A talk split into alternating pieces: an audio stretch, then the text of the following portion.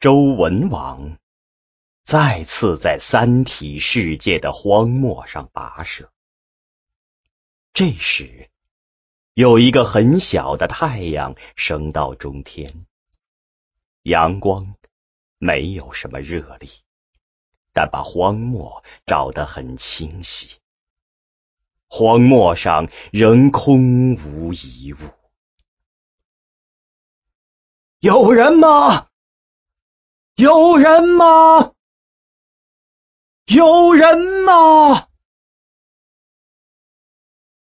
周文王突然眼睛一亮，他看到一个人骑着马从天边飞奔而来，并远远的认出了那人是牛顿，于是冲他拼命的挥手。牛顿很快来到周文王身前，勒住了马。跳下来后，赶紧扶正假发。你瞎嚷嚷什么？是谁又建了这鬼地方？牛顿挥手直指天地间问。周文王没有回答他的话，而是拉住他的手，急切的诉说：“同志，我的同志，我告诉你，主没有抛弃我们。”或者说，他抛弃我们是有理由的。他以后需要我们了。他，我都知道了。纸子也给我发了信息。牛顿甩开周文王的手，不耐烦的说：“这么说，主是同时给许多同志发信息了。这样很好，组织与主的联系再也不会被垄断了。”组织还存在吗？牛顿用一条白手帕擦着汗问：“当然存在。这次全球性打击之后，拯救派彻底瓦解，幸存派则分裂出去，发展为一支独立的力量。现在组织里只有降临派了。这次打击净化了组织。”这是件好事。既然能到这里来，你肯定是降临派，但你好像什么都不知道，是散户吗？我只有一个同志有单线联系，他除了这个王之外，什么都没告诉我。在上次可怕的全球性打击中，我好不容易才设法逃脱。你逃命的本事。在秦始皇时代就表现出来了。牛顿四下看看，这里安全吗？当然，这里处于多层迷宫的底部，几乎不可能被发现。即使他们真的闯入这里，也不可能追踪到用户的位置。那次打击之后。为了安全，组织的各分支都处于孤立状态，相互之间很少联系。我们需要一个聚会的地方。对组织的新成员，也要有一个缓冲区。这里总比现实世界安全吧？你发现没有？外面对组织的打击好像松了许多。他们很精明，知道组织是得到主情报信息的唯一来源，也是得到主可能转让给组织的技术的唯一机会。尽管这种机会很小，由于这个原因，他们会让组织在一定规模上一直存在下去。不过，我想他们会为此后悔的。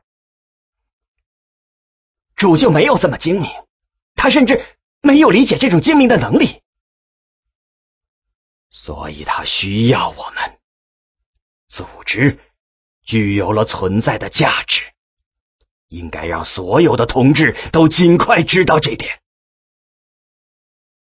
牛顿翻身上马，好了，我要走了，我得确定这里确实安全，才能久留。我向你保证过，这里绝对安全。如果真是这样，下次将会有更多的同志来聚会的。再见。牛顿说着，策马远去。当马蹄声渐渐消失后，天空中那颗小太阳突然变成了飞星，世界笼罩在黑暗中。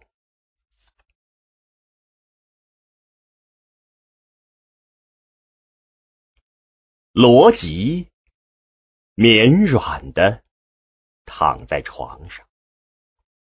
用睡意未消的眼睛看着刚淋浴完、正在穿衣服的他。这时，太阳已经升起，把窗帘照得很亮，使他看上去像是映在窗帘上的一个曼妙的剪影。这。真的像一部老黑白电影里的情景，是哪一部他忘了？他现在最需要记起来的是他的名字。真的，他叫什么来着？别急，先想姓。如果他姓张，那就是山了；姓陈，那应该是晶晶。不对。这些都是以前的了。他想看看还放在衣袋里的手机，可衣服扔在地毯上。再说，手机里也没有他的名字。他们认识时间太短，号码儿还没输进去。现在最重要的是，不要像有一次那样不小心问出来，那后果绝对是灾难性的。于是，他把目光转向电视机。他已经把它打开了，但没有声音。图像是联合国安理会会场，大圆桌子。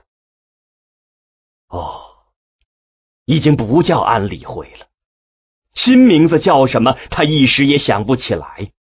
最近过得真是太颓废了。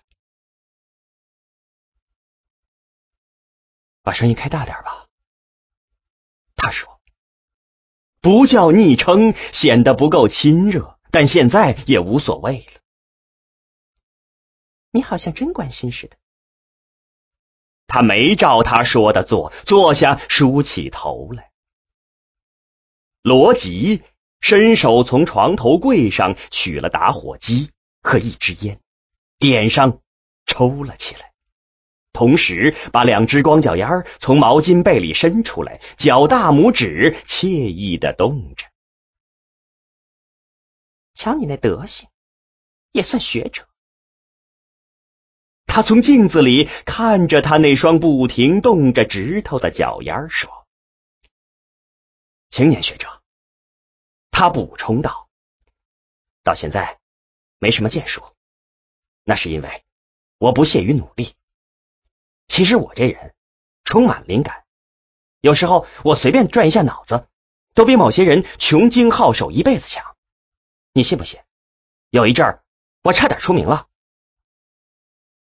因为你那个什么亚文化啊，不不，那是我同事做的另一个课题，是因为我创立了宇宙社会学。什么？就是外星人的社会学。切他扔下梳子，开始用化妆品了。你不知道学者正在明星化吗？我就差点成了明星学者。研究外星人的，现在已经烂了街了。那是出了这堆烂事以后。罗辑指指没有声音的电视说：“上面仍然是那张坐了一圈人的大圆桌子。”这条新闻。时间够长的，也许是直播。这之前，学者们不研究外星人，他们翻故纸堆，并且一个个成了明星。但后来，公众已经对这帮子文化恋尸癖厌倦了，这时我来了，他向天花板伸出赤裸的双臂。宇宙社会学，外星人，而且很多种外星人，他们的种类比地球人的数量都多，上百亿种。大家讲他的制片人已经和我谈过做节目的事儿，可接着就出了这事儿，然后，唉。他举起一只手，做了一个表示这一切的姿势，叹息。他没有仔细听他的话，而是看着电视上滚动的字幕。对逃亡主义，我们将保留一切可能的选择。这什么意思啊？这话谁说的？好像是。加尔诺夫吧，他是说，对付想逃亡的，要像对付 ETO 一样狠，谁造诺亚方舟，就用导弹把谁打下来。这也忒损了点吧？No，这是真正明智的决策。我早想到了，反正就算不这样，最后也没人能飞走。哎，你看过一部叫《浮城》的小说吗？没有，很老的吧？是，我小时候看的。我一直记得一个场面：当整个城市就要沉到海里时，有一群人挨家挨户的搜缴救生圈，集中起来销毁掉，为的是既然不能活，那就谁都不要活。印象最深的是一个小女孩，把那些人领到一家门口，兴奋的说：“哎！”他们家还有，你就是那种习惯于把社会看成垃圾的垃圾。废话，你看经济学的基本公理就是人类的唯利是图，没有这个前提，整个经济学就将崩溃。社会学的基本设定还没有定论，但可能比经济学的更黑暗。真理总沾着灰尘，少数人飞走可以啊。可早知如此，何必当初呢？什么当初？啊当初干嘛文艺复兴？当初干嘛大宪章？又干嘛法国大革命？人要是一直分个三六九等，并用铁的法律固定下来，到那时候该走的走，该留的留，谁也没二话。比如这事儿，要是发生在明清，肯定是我走你留呗。但现在就不行了吧？你现在就飞了，我才高兴呢。这倒是实话，他们真的已经到了相互摆脱的阶段。以前的每一次，罗辑都能让那些以前的他们与自己同步进入这一阶段，不早不晚。他对自己这种把握节奏的能力十分得意，特别是这一次。与他才认识一个星期，分离操作就进行的这么顺利，像火箭抛掉助推器一样漂亮。喂，创立宇宙社会学可不是我自己的主意，你想知道是谁的建议吗？我可只告诉你一个人，你别吓着。罗辑回到刚才的话题上。还是算了吧，你的话已经没几句我能信的了，除了一句，那就算了吧。哎，哪句？你快点起呀，我饿了。他把地毯上他的衣服扔到床上。他们在酒店的大餐厅里吃早餐，周围餐桌上的人们大多神情严肃。不时的能听到一些只言片语，罗辑不想听，但他就像一支点在夏夜里的蜡烛，那些词句像烛火周围的小虫子，不停的向他的脑子里钻。